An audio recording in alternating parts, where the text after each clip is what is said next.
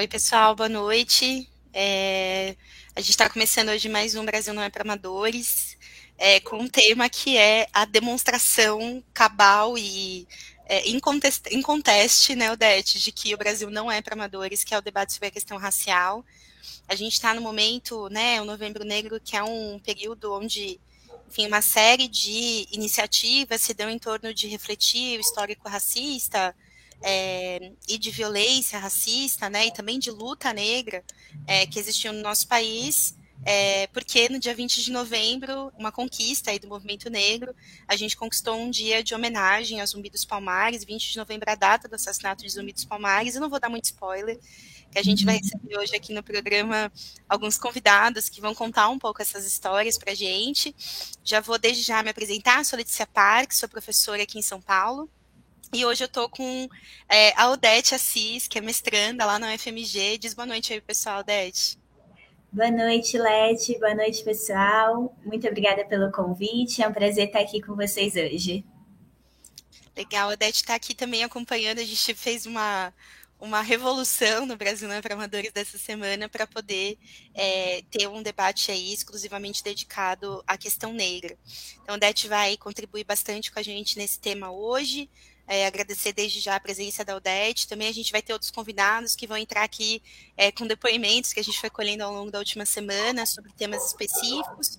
Então a gente vai chamar e vamos pedir a paciência do pessoal que de vez em quando a gente vai querer comentar algumas coisas é, que os nossos convidados estão trazendo para a gente. Então, gente, antes de começar o nosso programa de hoje, é, neste chuvoso dia 29 de novembro, né, Odete, mais uma vez, né, as chuvas aqui é, no Brasil vão deixando no caminho vítimas né, de deslizamentos, é, de alagamentos, uma situação que é absurdo, né? O sistema capitalista diz que ia resolver tudo, é, e na verdade as pessoas estão morrendo e perdendo suas casas por conta de um problema é, óbvio, né? Que são as chuvas, e na verdade as chuvas num volume que é, mostra também o nível de catástrofe ambiental que a gente está vivendo é, a nível mundial, né? A gente é, sabe que é, o efeito da, da, das mudanças climáticas é muito brutal sobre as massas trabalhadoras empobrecidas e negras aqui no nosso país, né? Então, começar o programa em solidariedade a essas populações, é, e também, enfim, ter como horizonte aqui do nosso debate a perspectiva de uma sociedade onde a gente possa, como classe trabalhadora organizada, é, resolver todos esses problemas, né? É, e aí, enfim, para programas como esse poderem existir e a gente poder estar tá aqui organizando esses debates, queria pedir para o pessoal aí ajuda é, a todas as plataformas de esquerda diário, contribuindo com o nosso Pix, em qualquer valor, tá, gente? Qualquer valor ajuda a manter de pé as nossas ferramentas. Nosso Pix está aí na tela, campanhaed.gmail.com, para quem está só ouvindo sem ver.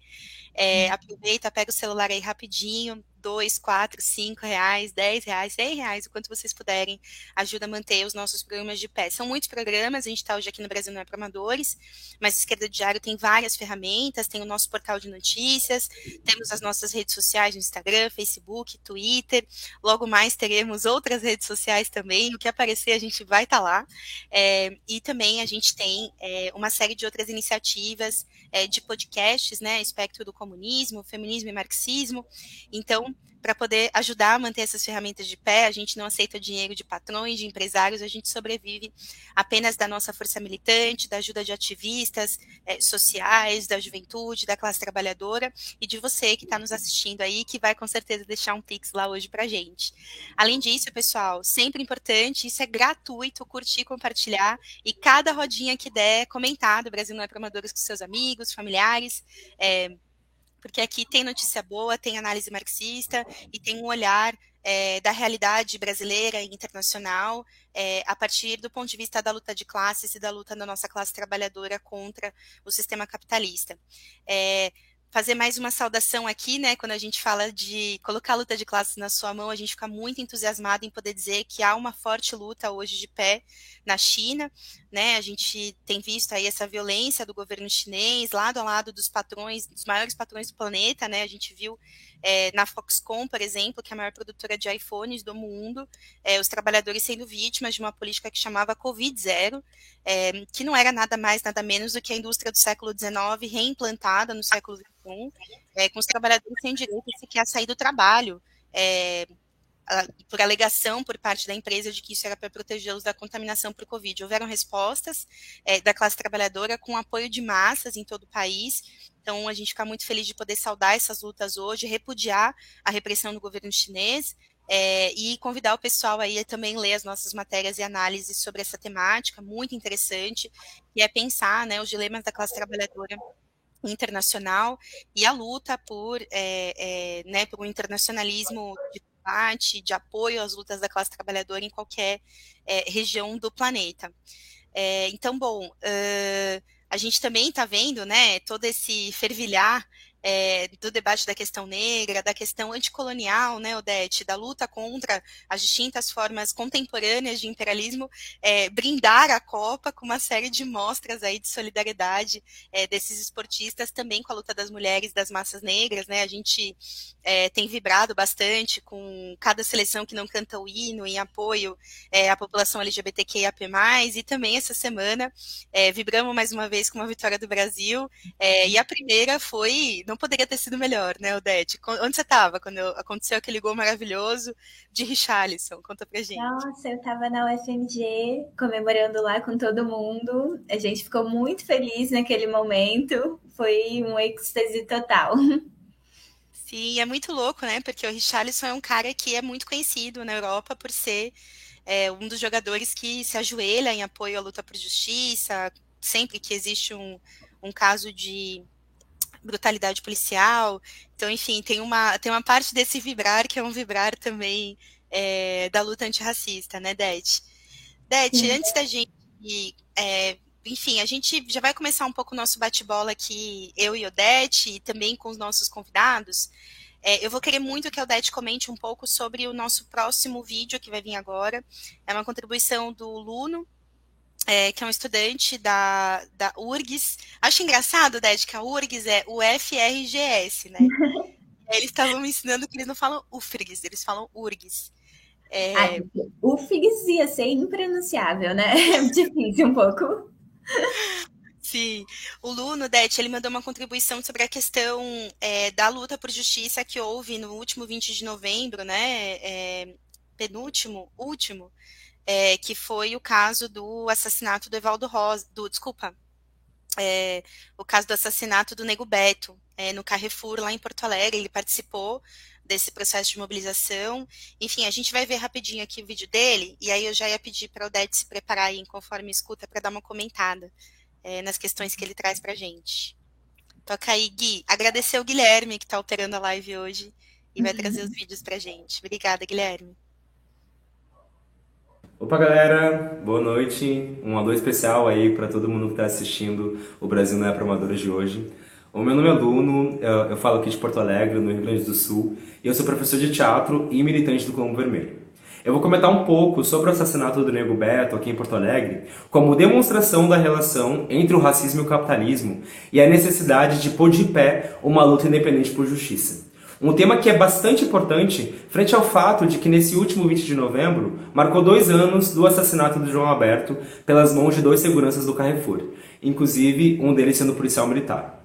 No dia posterior a esse brutal assassinato, lá no dia 20 de novembro, dia da consciência negra, milhares foram às ruas de Porto Alegre e em outras capitais pelo país gritando por justiça ao João Alberto. Nestes atos, nós do Colombo Vermelho e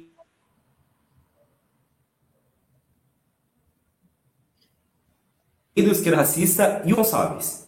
Esse mesmo Carrefour que inclusive já havia feito outras vítimas, como o trabalhador que morreu e teve seu corpo coberto por guarda-sóis e tapumes para que a loja continuasse a funcionar. Uma verdadeira atrocidade. Esse caso do João Aberto, ele foi fechado, entre muitas aspas, por um acordo entre o Ministério Público e o Carrefour, que prometeu pagar 155 milhões de reais num termo de ajuste de conduta, que nada mais é do que uma forma de livrar a cara da empresa frente a um amplíssimo setor que gritava por justiça e que se mobilizou após o assassinato do Nego Beto. E é muito raro que haja um caso de racismo desse tipo tratados de forma séria pela justiça brasileira. Exemplo disso é o caso da Luana Alves, lá de Ribeirão Preto, que foi assassinada a porradas pela polícia. Também temos o Evado Rosa, que foi assassinado com mais de 80 tiros pelo exército no Rio de Janeiro. Em nenhum desses casos, qualquer tipo de justiça foi feita. E um dos piores exemplos é o caso de São Paulo, do massacre do Carandiru, onde mais de 110 pessoas foram mortas de forma brutal dentro do antigo presídio do Carandiru. A verdade é que a impunidade é a verdadeira cara do racismo e da violência racista no Brasil. E é preciso dizer, o fato é que nenhuma vida negra roubada pela violência racista pode ser indenizada, independente da quantia. Não foi essa indenização que lavou a alma do pai do Beto, mas sim as fortes mobilizações de rua, como mesmo disse na época.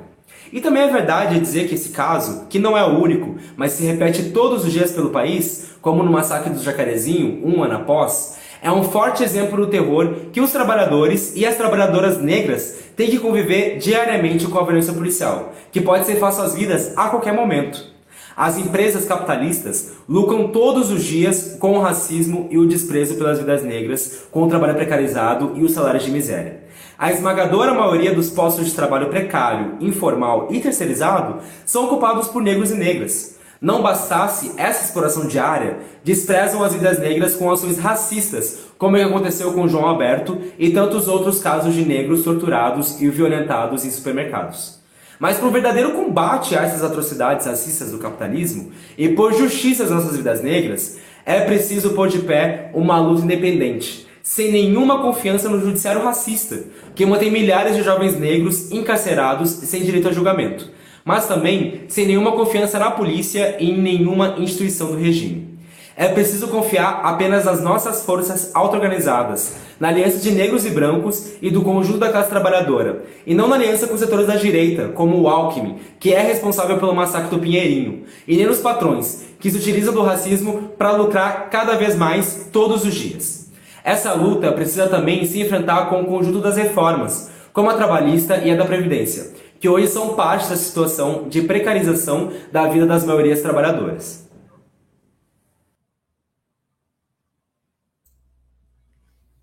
Nossa, Leti, eu e todo mundo, pessoal que está assistindo, eu acho que assim, depois de ouvir o Luno falar, né, é impossível a gente não se encher de ódio do que significa violência policial. Eu lembro muito bem, há dois anos atrás, quando teve o assassinato do Nego Beto, né? Como que o Carrefour, inclusive, fazia demagogia, falando que era antirracista, que tinha uma mulher negra num alto posto de comando, e era parte do que a gente denunciava muito absurdamente, que era uma pura demagogia, porque também nesse mesmo ano aconteceu que um trabalhador negro ele morreu em serviço, né? E, e, e, essa empresa Agora eu não lembro se é o Carrefour, alguma outra empresa, mas eu lembro que foi muito próximo e que era muito essa expressão absurda, né? Que colocou um guarda-chuvas tampando o corpo desse trabalhador e falou que a loja tinha que continuar a funcionar normalmente, que era muito essa expressão assim, né? O capitalismo não pode parar e é, a violência racista que é muito brutal, assim. A gente estava comentando, inclusive, é, o, o, gosto mais feliz que teve né, a vitória do Brasil com os gols do Richarlison né, na estreia da Copa do Mundo, e eu acho que uma das coisas fortes era também como que a luta negra, em particular essa luta contra a violência policial, que teve uma expressão muito forte nos Estados Unidos, mas que se ecoou por vários cantos do mundo, né, é, com Black Lives Matter, ela também invadiu os campos de futebol, os jo dos jogos, é, tanto do futebol como a gente vê aqui, né? Mas o futebol americano, o basquete, um dos exemplos eram esses jogadores que ajoelhavam um protesto, né, a, contra a violência policial e da qual o Richarlison foi parte. E eu acho que isso é um, um exemplo muito forte, assim, uma inspiração muito forte para toda a juventude que ama o esporte, que está vendo agora é, esse sentido novo e ver esse sentido da luta antirracista invadindo os campos de futebol. É, e nesse sentido também de que a gente né, não pode ter nenhuma confiança na polícia, assim, né? O Luno também ele citou o massacre do Carandiru, e eu, eu tava vendo o documentário do Racionais, assim, quem ainda não viu, eu super recomendo, que é muito interessante, né? E lá, é, eles, o Mano Brown, ele conta, né, como que ele escreveu a música Diário de um Detento, que foi justamente numa visita que eles fizeram é, ao a, ao presídio e um, um dos detentos que estava lá deu para ele um rascunho escrito e que depois ele foi desenvolvendo a música, demorou inclusive anos para depois achar esse é, homem que, que escreveu parte né, da música que inspirou ele. É, e eu acho que o Doc dos Racionais, ele também é muito forte, porque ele mostra muito isso, assim, né? Como a, a transição pactuada em relação ao regime que a gente vive, viveu em, a partir de 88, né, como que não conseguiu responder ao problema profundo da opressão aos negros, porque justamente isso é parte do que a gente vai discutir muito aqui hoje, né, essa relação que a gente vê profunda entre racismo e capitalismo.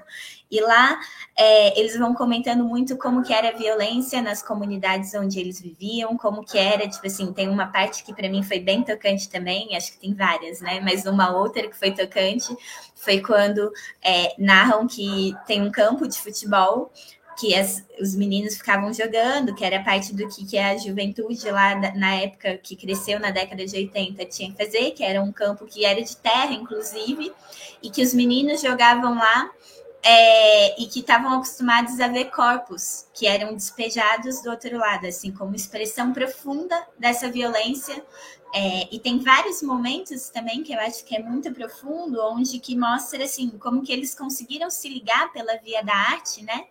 É, com o rap, com as músicas que colocavam em relação a essa situação profunda que vivia o povo negro, e em certo sentido também é, com uma coisa que a gente vai comentar mais para frente em relação a essa identidade negra, né?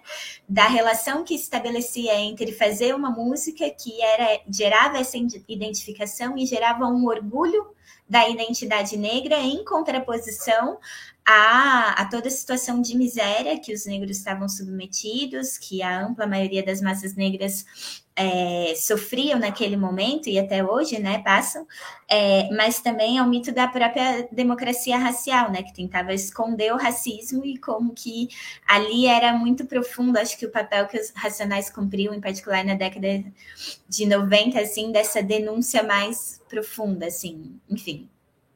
Acho que essa é uma coisa bem importante, assim. Sim, totalmente. Você estava falando e me transportou, assim, eu estava eu tava conversando na, recentemente, assim, na escola com umas colegas, o quanto que a gente é uma geração que foi educada politicamente pelos racionais, né?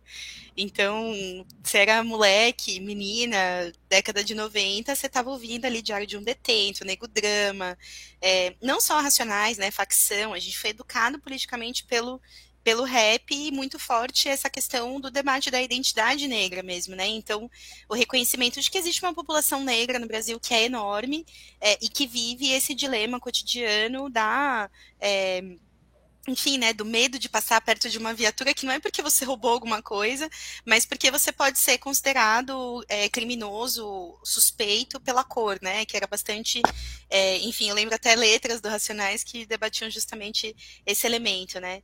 Achei muito forte você falou, Dete, eu estava lembrando, né, tem uma, uma, enfim, é, é, na, tem se debatido muito, né, mais recentemente, o quanto que é, o questionamento à tese da democracia racial foi um processo massivo é, durante a ditadura militar, né? Então a ditadura se apegava muito nesse discurso de que é, é, não existia racismo no Brasil, que existia uma relação de igualdade entre as raças. Para quem está assistindo e não conhece esse debate, isso é mais ou menos o que enfim, é meio grosseiramente o que significa, né, a, a tese da democracia racial, daí é para a gente explicar melhor, mas daí dá para vocês irem buscar textos é, que debatem essa, essa temática, a gente tem bastante coisa elaborada no Esquerda Diário sobre isso, é, temos aulas, né, do, do, do, campus virtual do Esquerda Diário que também estão dedicadas a debater é, essa definição e o que significou essa definição para a classe trabalhadora organizada, para os partidos de esquerda e para as massas negras, né, e é muito louco porque é, boa parte desse, dessa do caldo intelectual e, e cultural da década de 80 até é, o início dos anos 2000 está baseado em dar esse combate pelo direito à identidade para mostrar que existe sim racismo no Brasil, né? O 20 de novembro é fruto disso eu destacaria, Dete, eu, eu, fiquei pensando enquanto você estava falando. Bom, tem aqui, tem várias evidências, né, desse caldo cultural de massas. Os bailes black, que os próprios racionais mencionam, né, na, é, no documentário, no documentário anterior deles também eles mencionavam isso. É aquele que acompanha Mil Truta, Mil Tretas. É, enfim, tem todo esse. Mas só um comentário. Pode falar, pode falar, Ded. Porque aqui em BH tem desses baile blacks. Uma vez a gente foi visitar um e é muito interessante porque quem construía esses bailes eram justamente operários que foram parte do ascenso que teve aqui em Contagem na, durante a ditadura militar e que eles tinham essa memória muito viva. Então era um, é um exemplo e assim foi muito, é muito espetacular ver lá como que se funde mesmo essa relação entre operários que fizeram parte de uma greve, de um ascenso tão profundo como foi na, na lá em Contagem, né, todo o processo, e depois como que isso se expressa também na sua forma de ter a sua arte, a cultura, na sua identidade negra, com a organização desses espaços, que eram esses bailes que até hoje eles fazem aí, é muito, quem está aqui em BH e puder ir, é muito legal, assim, é uma experiência muito boa, recomendo bastante. Sensacional, Det. Não poderia ter. Bom, você já matou o que eu ia falar, que era a relação entre o movimento operário, ciência operária e luta negra.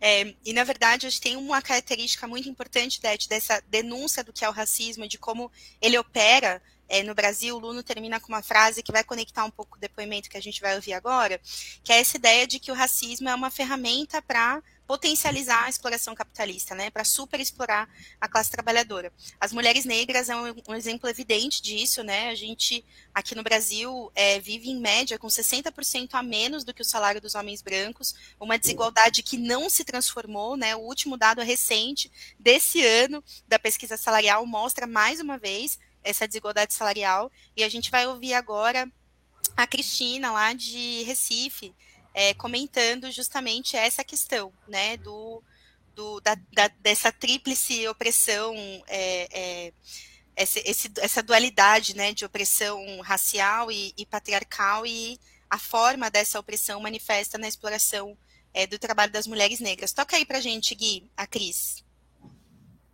noite, Lete. Boa noite a todo mundo que está acompanhando o programa hoje. Meu nome é Cristina, estou falando aqui de Recife e vou tentar comentar um pouco sobre como o marxismo é uma ferramenta indispensável para a gente pensar as questões das mulheres negras no nosso país, esse setor que é essencial, inclusive, para entender a própria anatomia da nossa classe. As mulheres negras compomos um quarto da classe trabalhadora e somos um setor sobre o qual pesa e muito os efeitos da precarização e da terceirização, né, Lete? A gente aqui escolheu esses temas, inclusive porque a gente fala de uma das capitais mais desiguais do país. Recife é a cidade com o segundo maior índice de desempregados do país. E a primeira é Salvador, né? ou seja, também aqui na nossa região. E não coincidentemente também são dois estados com grande índice de negros e negras.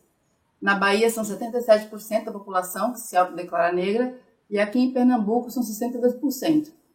A informalidade também é outro ponto importante, é, enquanto a taxa do país, que já é altíssima, é de 39,4%, aqui no estado de Pernambuco é de 50,6%.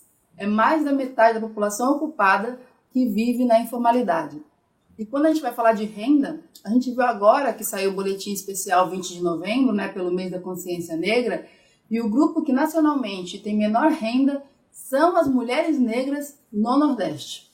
E no Brasil todo isso se expressa, né? As mulheres negras continuam recebendo 60% a menos que os homens brancos, uma média nacional que em algumas regiões é ainda pior. O que a gente vê se expressar é a consequência perversa da combinação entre exploração capitalista, patriarcado e racismo. E isso o marxismo ajuda a gente a perceber, a entender e atuar para transformar, né?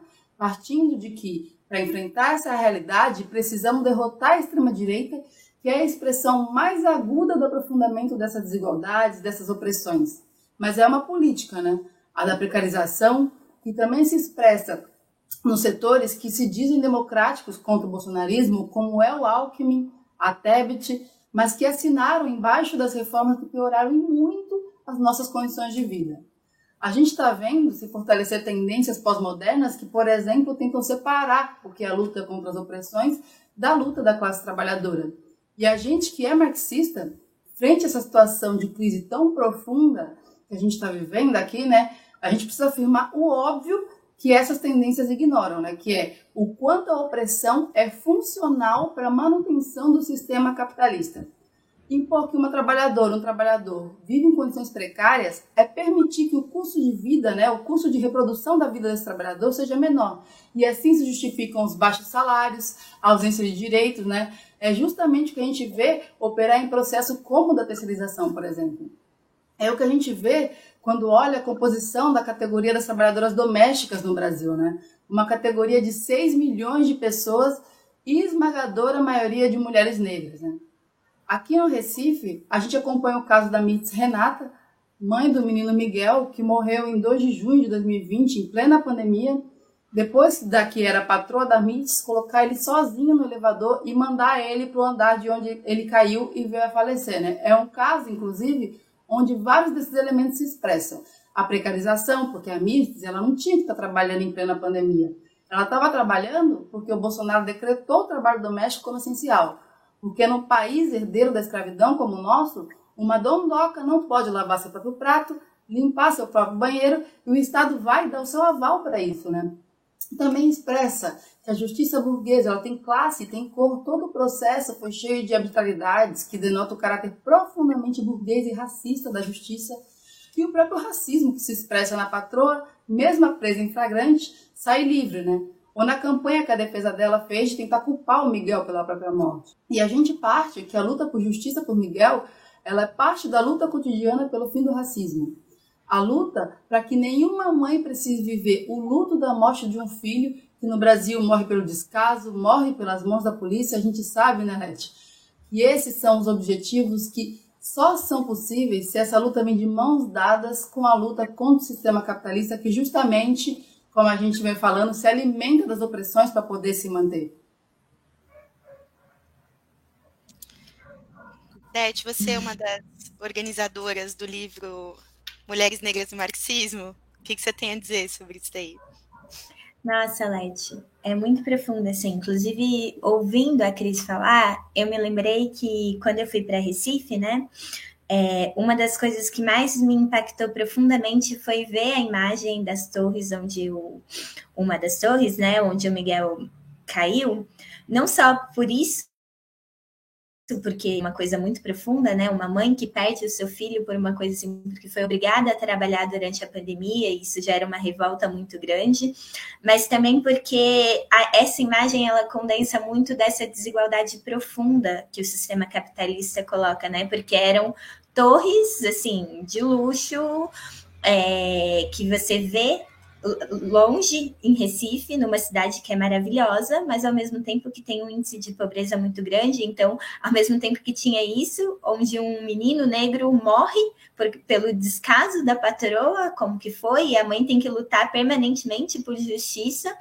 É, também é muito evidente a situação da qual é, a maioria das pessoas é, pobres estão colocadas, né, que é viver em casas extremamente precárias, que é fruto dessa é, questão histórica, né, do nosso país, de como é, os negros, eles, é, pós a, a abolição, a, a luta, né, que a grande luta que a gente deu pelo fim da escravidão, como que a burguesia tentou, de todas as formas, fazer com que o povo negro permanecesse sem direitos, né, que segue sendo uma luta muito fundamental nossa, e essa questão da moradia, ela se entrecruza muito, né, e em particular, essa questão das mulheres negras, que eu acho que a, a Cris expressou muito bem, assim, nessa relação capitalismo, patriarcado e racismo, que é tão profunda, e que a gente teve o prazer de organizar Mulheres Negras e Marxismo, né, junto com a Carolina Cacau, que é um livro das edições Iscas aqui, gente, para quem quiser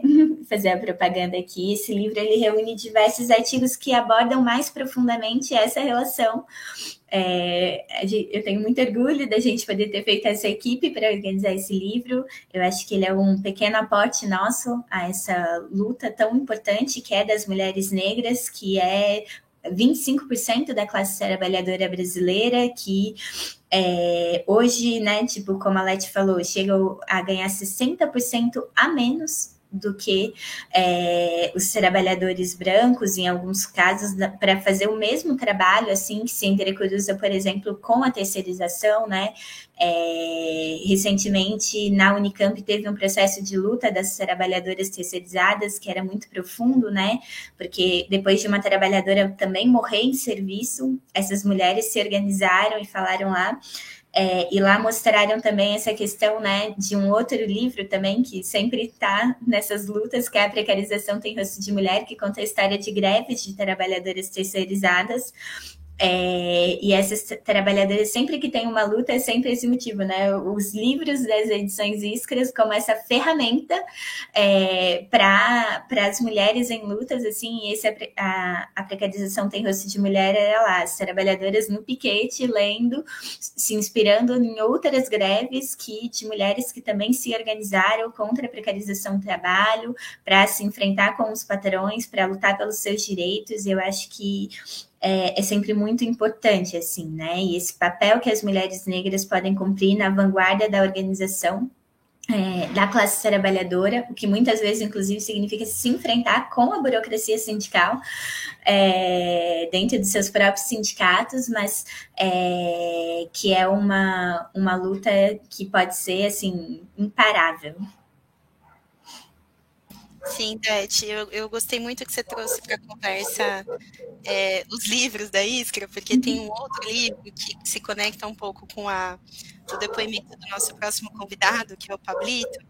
É, sim, Justiça por Miguel, Cristina está assistindo, ela mandou o depoimento, está assistindo aqui também. É, fazer essa pausa, então, né, de mandar um abraço aí para Mafê, Jefferson, Márcio, Eduardo, Chico, é, o Tico, quem mais que está assistindo aqui? É, tem o Adair falando que não é para amadores e nem para aventureiro, o ano que deu, comentando aqui a situação no Brasil. É, a Eva dizendo, mulheres de luta, parabéns, Oxalá proteja, abençoe grandemente suas vidas. Obrigada, Eva, palavras muito bonitas.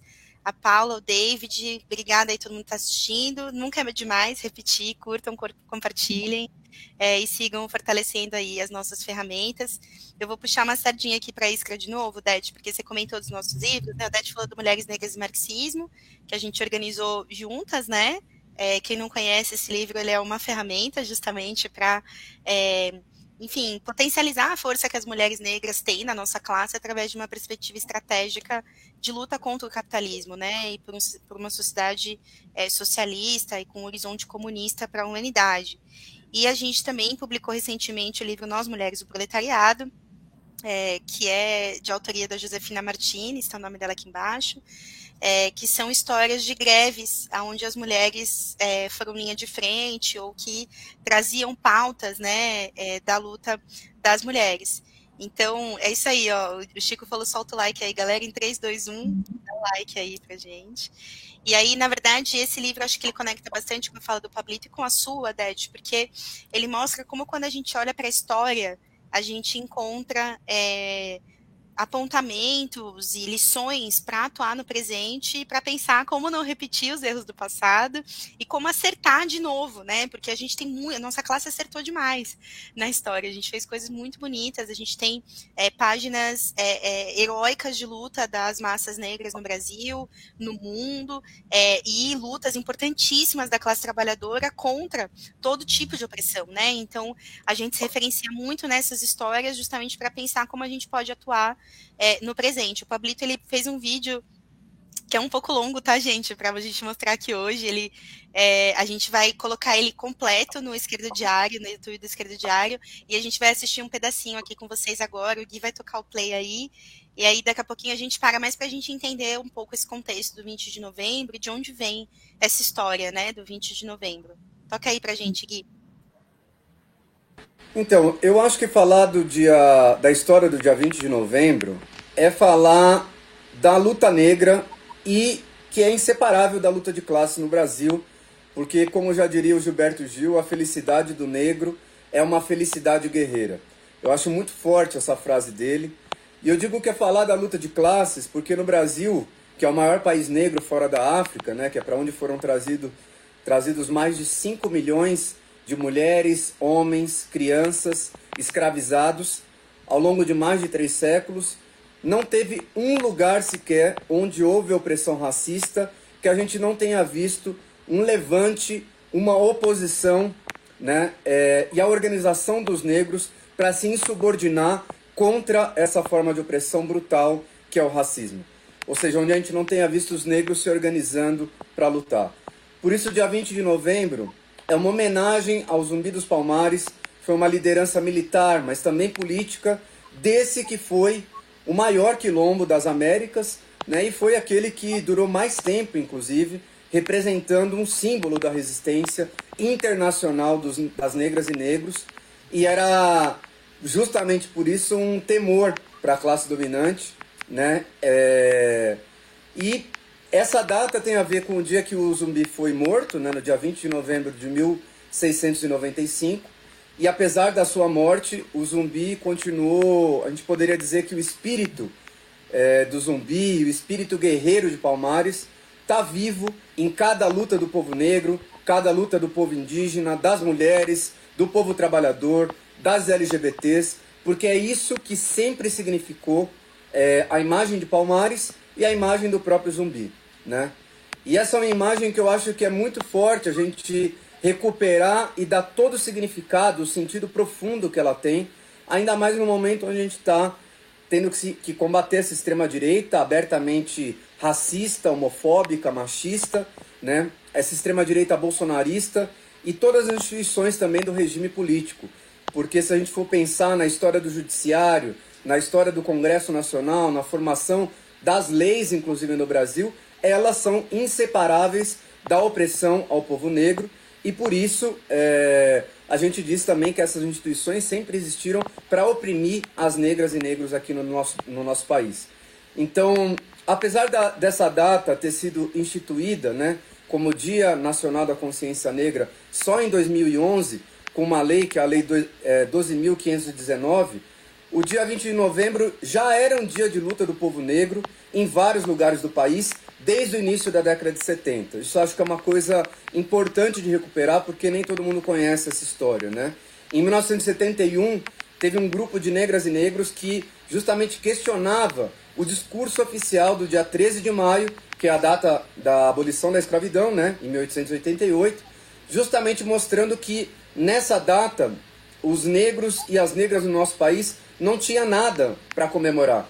Por quê? Porque mesmo depois da abolição, as negras e negros continuaram a sofrer o racismo, a exploração, foram abandonados à própria sorte, sem moradia, morando nas favelas, com trabalho precário, sofrendo com a sistemática repressão policial que assassina a população negra, né? Todos os dias em vários lugares do nosso país. Então, com a proclamação da República, as negras e negros continuaram impedidos de votar, né? Já que o voto na época, inclusive, era censitário, nem todo mundo podia votar.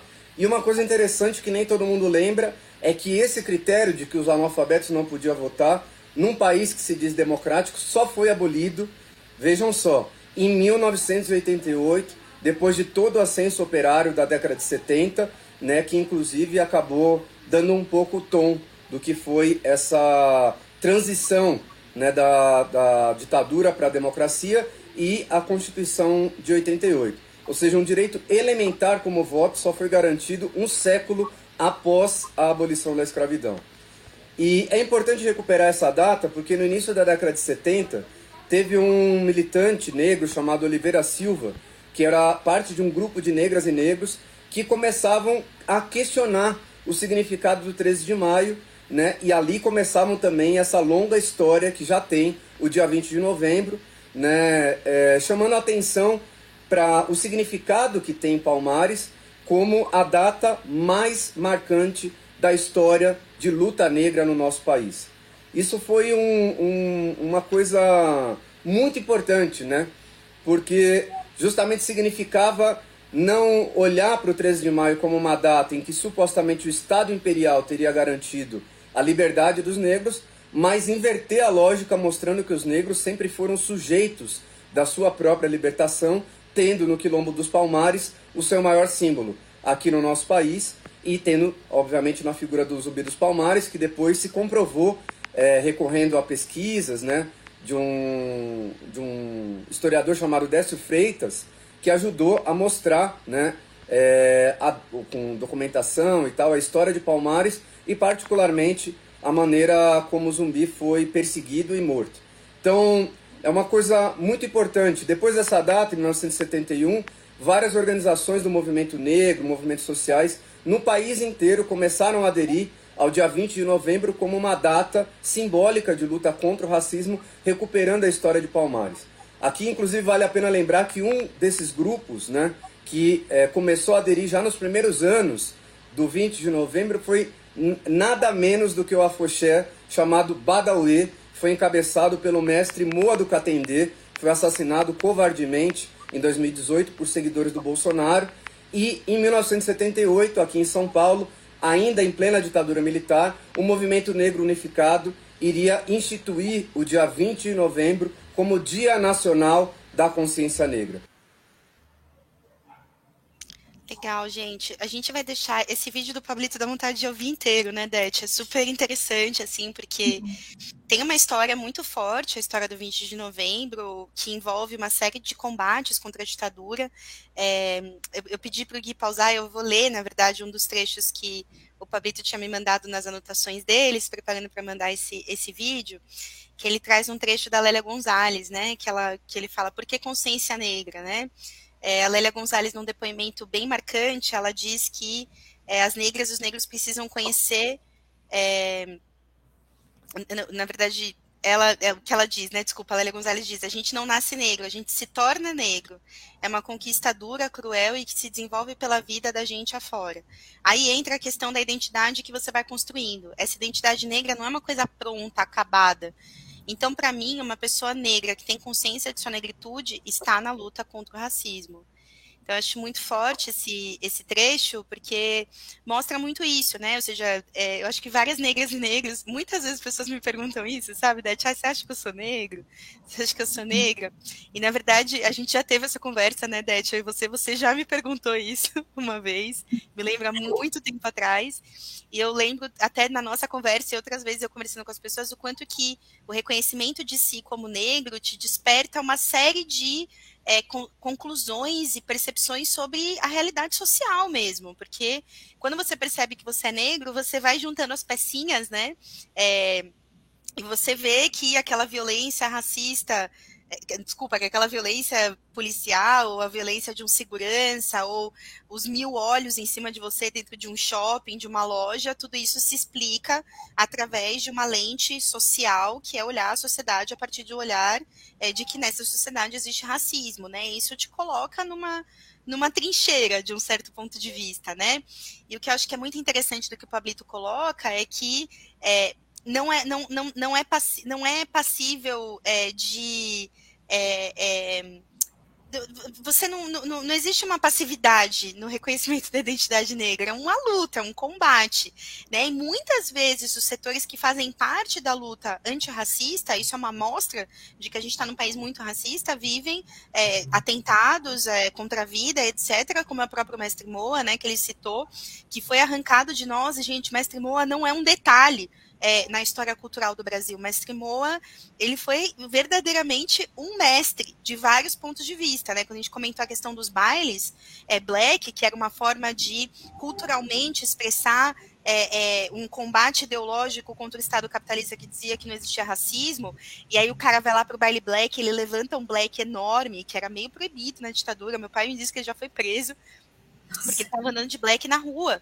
Ou seja, a ditadura ela, ela atuava muito contra a identidade. O Moa, ele foi o cara que olhou para o movimento negro nos Estados Unidos e aquela coisa da, da blusa de couro e o cabelo black e trouxe isso para os afoxés baianos. Então ele fez uma, uma espécie de é, encontro transatlântico que expressava muito de um combate é, ideológico para além de um combate é, cultural, né, em relação à luta contra o racismo. Então, Mestre Moa foi arrancado de nós né, é, pela violência da extrema-direita, da, da, da, violência bolsonarista, o que é absolutamente revoltante, né, também Marielle Franco, né, que, enfim, é, segue sem estar respondida a pergunta, né? Quem mandou matar Marielle Franco, a gente segue sem saber essa resposta, porque a gente só vai conseguir saber essa resposta através é, da luta, né? Porque a gente não, não tem muito como confiar. E eu acho muito louco, Dete, até que você comentasse um pouco isso com a gente, pra gente, porque para muitas gerações, né, o Bolsonaro, para mim, por exemplo, o Bolsonaro foi o primeiro presidente que falou abertamente é, coisas profundamente racistas, né, de uma forma naturalizada, como se é, fosse normal, né, tipo, você falar que não existe negro no Brasil, que não existe racismo no Brasil. É, e quando quando ele foi eleito, né, a gente na Esquerda Diário fez uma definição de que essa vitória, ancorada, né, em posições históricas contra os negros, é, com declarações racistas abertas, etc., ela poderia ser considerada um símbolo e uma expressão é, de alterações nas relações raciais no Brasil. Então, se a gente vinha de um regime é, pré-golpe institucional, pré-2016, onde o racismo foi reconhecido pelo Estado, porque existia luta negra, e, na verdade, o Estado não conseguia mais esconder né, a, a, a existência do racismo, é, de repente, para ter um, um, um, presidente que, é, para esquentar né, o clima para as reformas é, brutais que a gente viveu, etc., veio com esse discurso abertamente racista. Ou seja, é uma alteração nas relações raciais que envolve o discurso, a ideologia, né, que o bolsonarismo significa, mas também envolve, né, todas as reformas e as alterações é, é, é nos direitos sociais, né, e nos direitos trabalhistas é, da massa trabalhadora.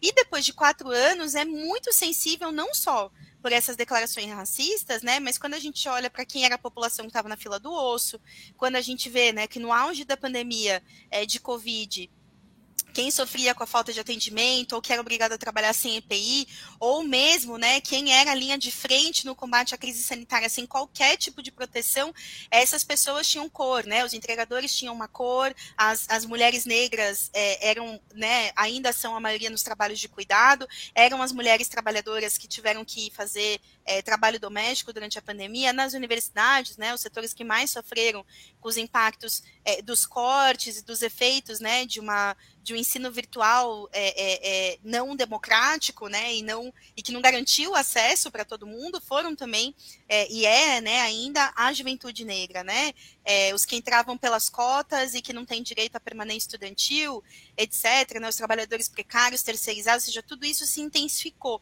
Então, eu queria que você comentasse, Odete, para a gente, um pouco mais sobre por que, que a gente fala que o, Bolsonaro foi um choque à direita é, nas relações raciais e que tipo de, de política, né? Que tipo de, não só de política, mas de análise teórica a gente pode desprender também a partir é, daí.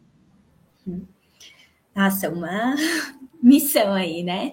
Mas, Let, só um pouquinho antes de eu comentar essa questão que é bastante importante, só né, o Pablito aqui gravou o vídeo pra gente, muito interessante, várias coisas, e eu não podia deixar de comentar né? Porque está rolando hoje e amanhã as eleições do Sintusp, que é uma das categorias mais combativas de trabalhadores que eu já vi. E esse sindicato, inclusive, né? Que na época, quando a gente foi estudante da USP, né? Era um sindicato que sempre levantou e lutou junto com a gente na defesa das cotas raciais, é, na, na, última universidade do país a implementar cotas, que defendia a efetivação dos trabalhadores terceirizados sem concurso público, assim, então todo o nosso apoio, a chapa sempre na luta, lutadores e piqueteiros, é, para a eleição do Sindicato de, de, Trabalhadores da USP, assim, né?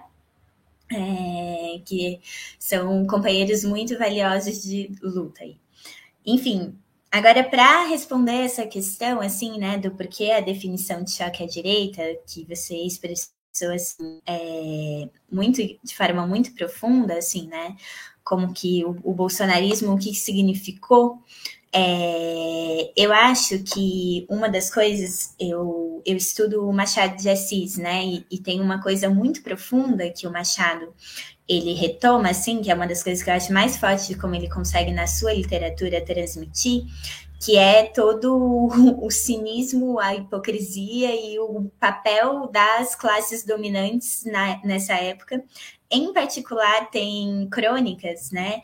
É, que ele escreve, que ele vai comentando os fatos da semana. Então, tem várias crônicas que Machado ele escreve, que ele vai falando um pouco desse período do, do 13 de, de maio, assim, né? De quando a burguesia já não consegue mais conter as revoltas que estão colocadas, a luta negra, é, tá com medo dos processos que estão acontecendo, olha para o Haiti e vê lá que tipo os negros fizeram uma revolução e tem medo pelo peso que tem os negros no, no nosso país, e aí, nesse sentido, um setor passa a defender é, inclusive a, a abolição né, que, da escravidão, e o Machado ele, ele pega muito bem assim essa denúncia de como que é tudo fundamentado a partir dos lucros. Então, assim, esse setor burguês que passa é, do que vai vir a ser a burguesia né, né brasileira, o que passa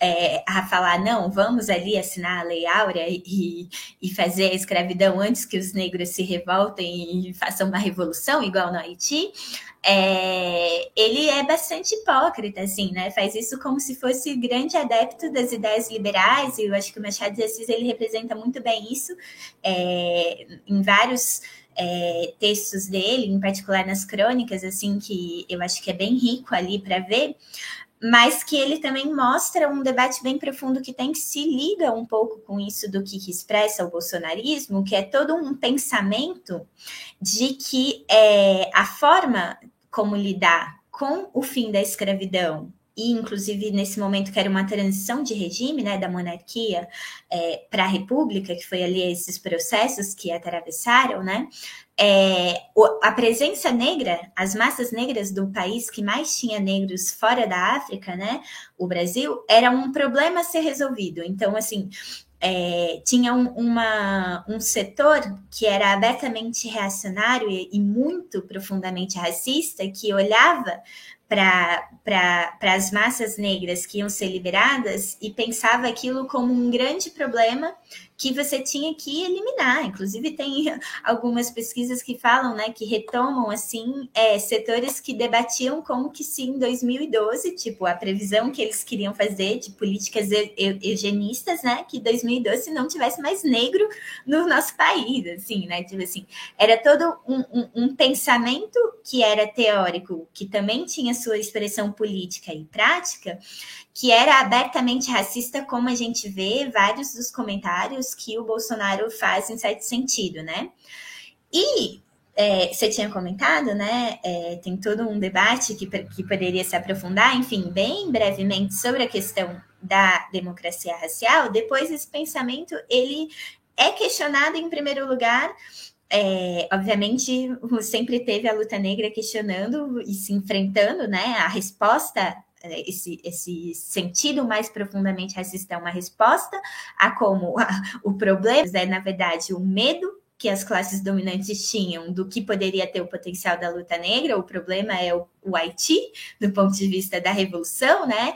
É, é, é, isso que eles temiam, mas também tinha um. O, o Gilberto Freire é um dos principais que embasa esse tipo de pensamento, né? Que ele, é, ele questiona essa visão do negro como um problema a ser resolvido, mas ele fala: não, o negro tem o que contribuir na democracia, né?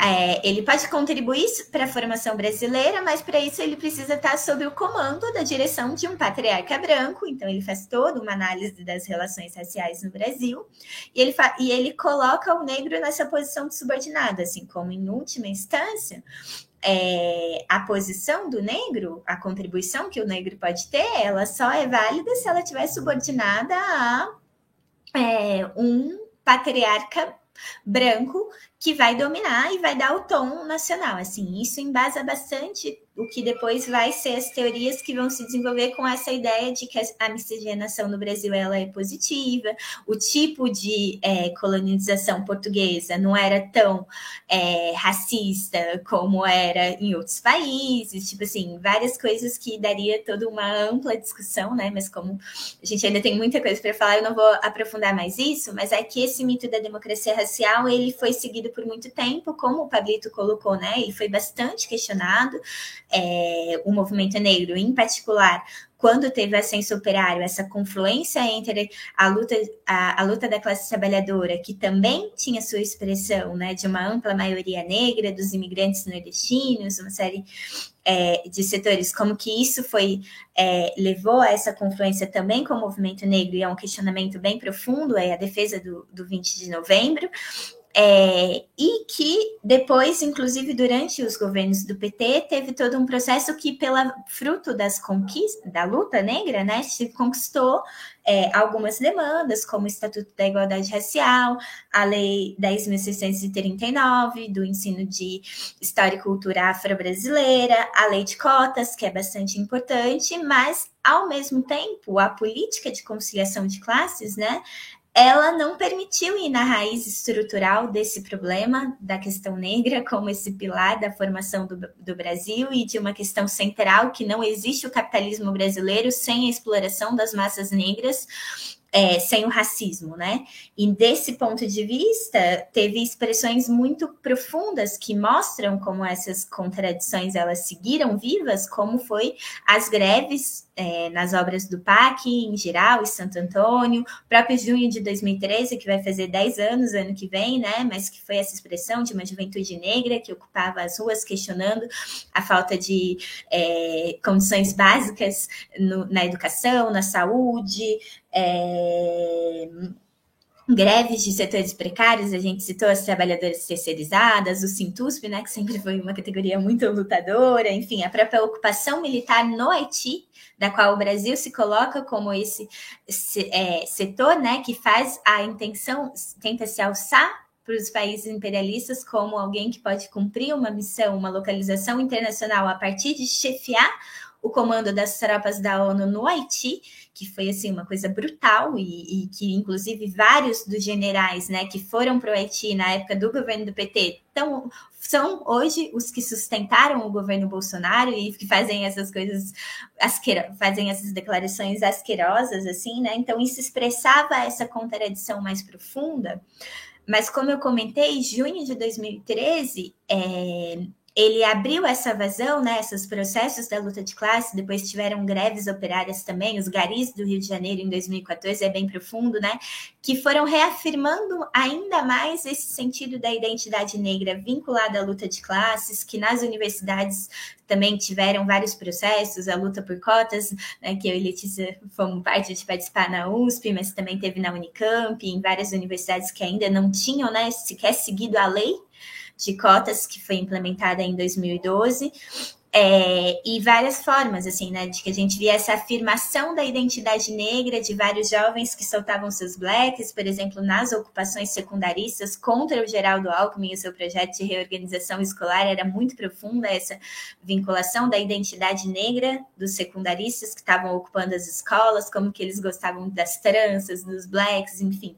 É, e o bolsonarismo ele, ele vem como uma resposta a isso, né? Do ponto de vista de questionar pela direita essa afirmação positiva da, da identidade negra é, e, e, com, e se chocar com esse sentido, mas para, em, em alguma medida, ele ainda conflui com Gilberto Freire no sentido de falar, não, não existe racismo no Brasil, mas é não existe racismo para naturalizar toda a, a barbárie que, que existe, né? Tipo assim, falar, não, somos um, um, um só povo, meu partido é o Brasil, coisas assim, minha cor é o Brasil, mas é para justamente tentar apagar o que é todo o potencial explosivo da afirmação da identidade negra e de como isso pode se confluir com a luta da classe trabalhadora, né? Inclusive porque o Bolsonaro ele tem um, foi para implementar a parte da continuidade, a parte de um programa ultra neoliberal que veio com o golpe institucional de 2016, que veio com todas as reformas,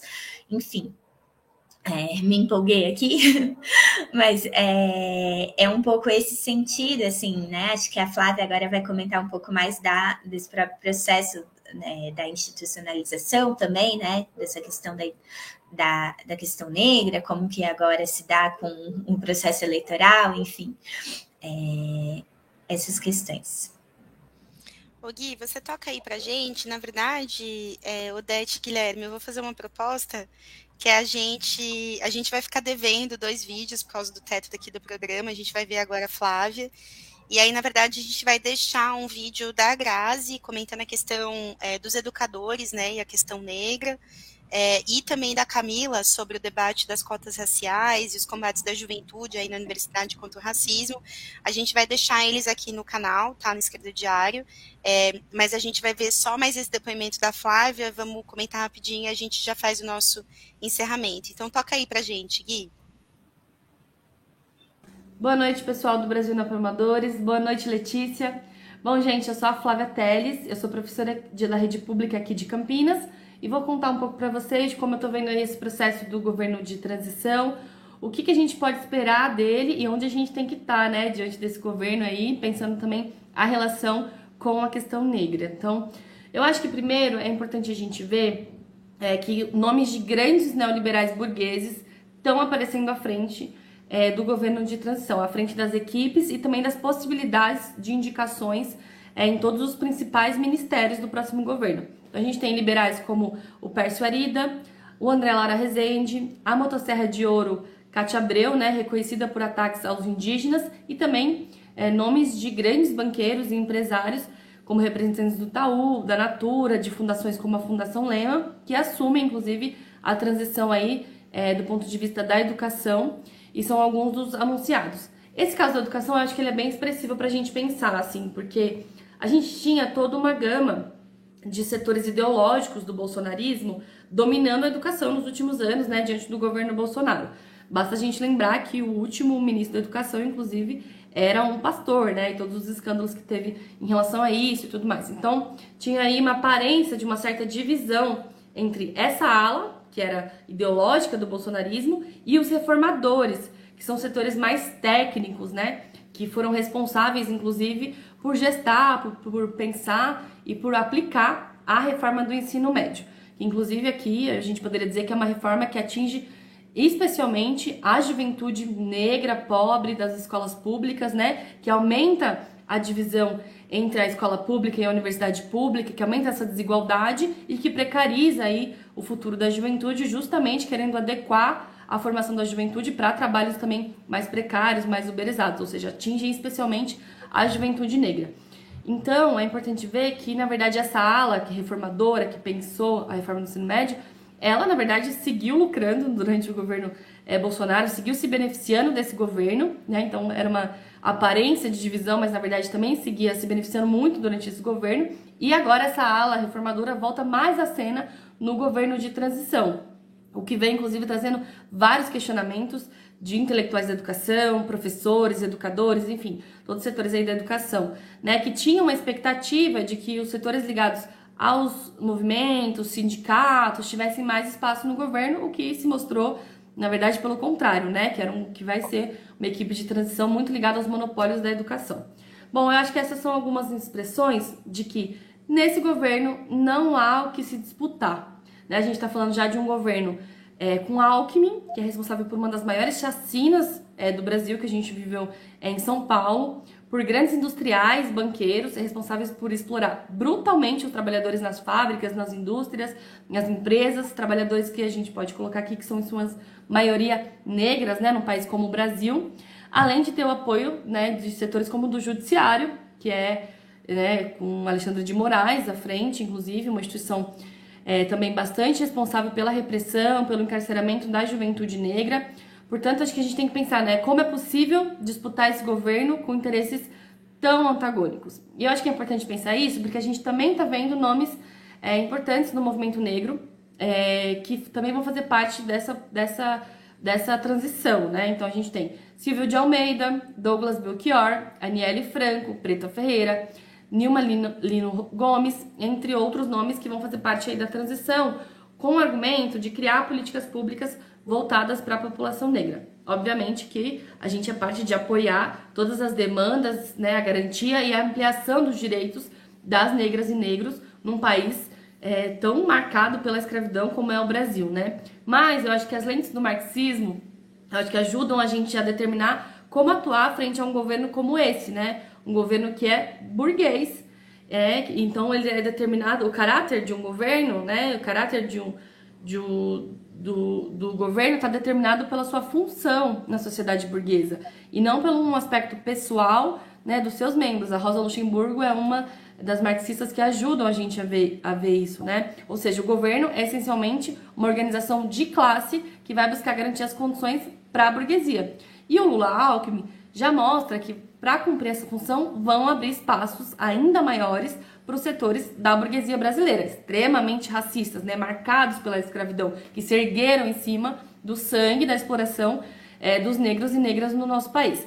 E assim também foram os governos do PT, né? Um executivo para garantir que a dominação da burguesia contra a classe trabalhadora e os negros, mulheres e LGBT seguisse existindo. Portanto, eu acho que não há respostas ao racismo e ao choque à direita nas relações raciais, que a gente vem dizendo que o bolsonarismo promoveu, que seja a, na frente ampla, né? Não tem respostas que a frente ampla, que congrega o PT, com Alckmin, STF, Fiesp, Febraban e mídias burguesas seja capaz de dar.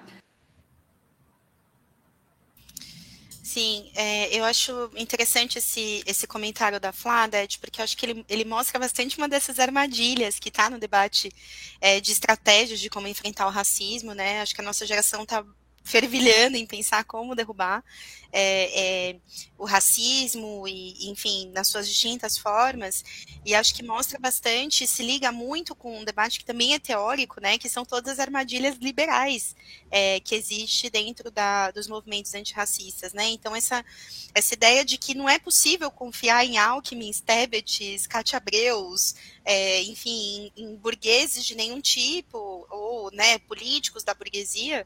É, para solucionar um problema que, na verdade, eles se alimentam desse problema, né? Então, todo esse setor que hoje faz parte do, do apoio ao governo do PT e dessa enorme frente ampla que o PT é, construiu, são setores que, é, historicamente, lucraram rios de dinheiro com o racismo no país e que pretendem seguir é, fazendo isso. Eu queria saber, Ded, você quer fazer algum comentário em relação a isso? É, e aí a gente poder se despedir do pessoal aqui. Eu tenho uns recadinhos de, de, de despedida também. Não, gente, só queria dizer que eu acho que é bem importante mesmo essa questão, assim, da gente ver o papel é, da luta negra é, e como que com a, uma política de conciliação com esses setores, né, que sempre nunca esconderam seu profundo racismo, a gente vai ser muito difícil conseguir avançar contra os é, para atacar os problemas estruturais que afetam os negros hoje. E aí eu acho que eu queria deixar só um exemplo assim que, que para mim é muito forte, que é como da da luta pelo Black Lives Matter, né, que tinha a juventude negra nessa linha de frente, era uma luta antirracista, mas que tinha um protagonismo da juventude negra, mas que também era muito composta, uma luta multirracial, né, que tinham é, vários outros setores ali nessa luta contra o racismo, acho que isso é um dos elementos mais potentes também que tinha dessa luta, como depois disso, né, veio é, um processo muito forte, que está muito inter, interligado com o processo de sindicalização nos Estados Unidos e com a, a geração U, como é chamada, né, que é os trabalhadores precarizados da Amazon, da Starbucks, que passam a, a, a, relembrar como que, é, tipo, retomar na, na discussão da década de 30, inclusive das organizações trotskistas da década de 30, como era o processo de sindicalização, retoma esses para pensar hoje como se enfrentar com esses grandes capitalistas que tentam acabar com a vida da, da juventude, né? É, e passar a se organizar em sindicato, a ver esse papel político que podem cumprir se organizando desde os seus locais de trabalho, assim, que é bastante permeado tanto pela questão negra, pela luta antirracista, pela luta das mulheres, é, e eu acho que é uma fusão muito potente que tem nesse sentido e fica como uma, uma inspiração, assim, para a gente pensar, né, os nossos desafios aqui no Brasil e em todo o mundo, assim, né, porque é uma luta que não se encerra somente aqui no nosso país eletrizante, né? De todas as vezes que eu comento com as pessoas sobre a geração U, surgem mil perguntas, peles arrepiadas e paixões se despertam. É, e eu acho que está colocado para nossa geração aqui no Brasil ser uma geração U que lute por sindicatos que possam ser nossas ferramentas de mobilização, né? Supere os limites das burocracias e a gente possa dar é, uma resposta definitiva para essa extrema-direita que é, também é de arrepiar, né, o que está fazendo, assim, prestar toda a nossa solidariedade às famílias e amigos é, dos assassinados em Aracruz, Espírito Santo, né, a gente está vendo que a extrema-direita é capaz de produzir, nós, professoras e professores, é, estamos sendo as primeiras vítimas, né, desse, desse dessa enorme violência que a extrema-direita significa, é, e nesse sentido, enfim, eu sonho com o dia onde a gente possa ter, sonho, sonhamos e trabalhamos, né, Odete, o dia em que é, situações como essa sejam respondidas com grandes greves gerais e mobilizações de massa, mostrando que não vai passar, né, que fascistas não passarão. Então, Dete, eu queria muito agradecer é, sua presença aqui hoje. Pedir desculpa pro pessoal por essa uma hora e dez de live, que tinha muita coisa para dizer. Sobrou coisas não ditas a ainda. Gente muito. Sim. É, gente, é assim, viu? Quando a gente se encontra em Odete, vira isso mesmo. Vira horas e horas e horas. Se tem uma cervejinha ainda. É, ainda. É, mas, pessoal, quem está muito curioso para saber o que Grazi Camila têm a dizer sobre a questão da educação dos professores, a gente vai fazer uma publicação especial no nosso podcast do Esquerdo Diário, é, né, no, no, Brasil Não é para Amadores, que vai ser reunindo todos esses depoimentos para todo mundo poder saber o que, que, o pessoal disse. E quem prefere ver no YouTube também vai estar tá publicado aqui no YouTube do Esquerdo Diário é, os depoimentos que a gente tinha separado para o dia de hoje. Lembrando o pessoal que está assistindo, o Brasil Não é para Amadores é um programa quinzenal, todas as terças-feiras às 19h30. Venham para o próximo. Gente, nesse dia primeiro tem uma atividade imperdível, que é um debate maravilhoso, é, que vai reunir. É, enfim, alguns intelectuais mais é, é, é, interessantes para a gente poder pensar os dilemas da, da situação atual do Brasil, né? A gente falou aqui do governo de transição e etc. Enfim, a gente vai reunir aí através do Esquerda em Debate, que é o nosso programa de debate é, entre intelectuais e ativistas de esquerda sobre os desafios da esquerda no Brasil e no mundo. E nesse dia 1 do 12, quinta-feira, às 18 horas, a gente vai ter um debate entre Vladimir Safatli, Plínio de Arruda Sampaio Júnior, Jorge Grespan e Diana Assunção, aqui no nosso canal é, do Esquerda Diário. Então, quem quiser se reunir para assistir, assistir, tem vários eventos sendo convocados aí pelo país, o FMG vai se reunir para assistir junto, Sim. que eu estou sabendo.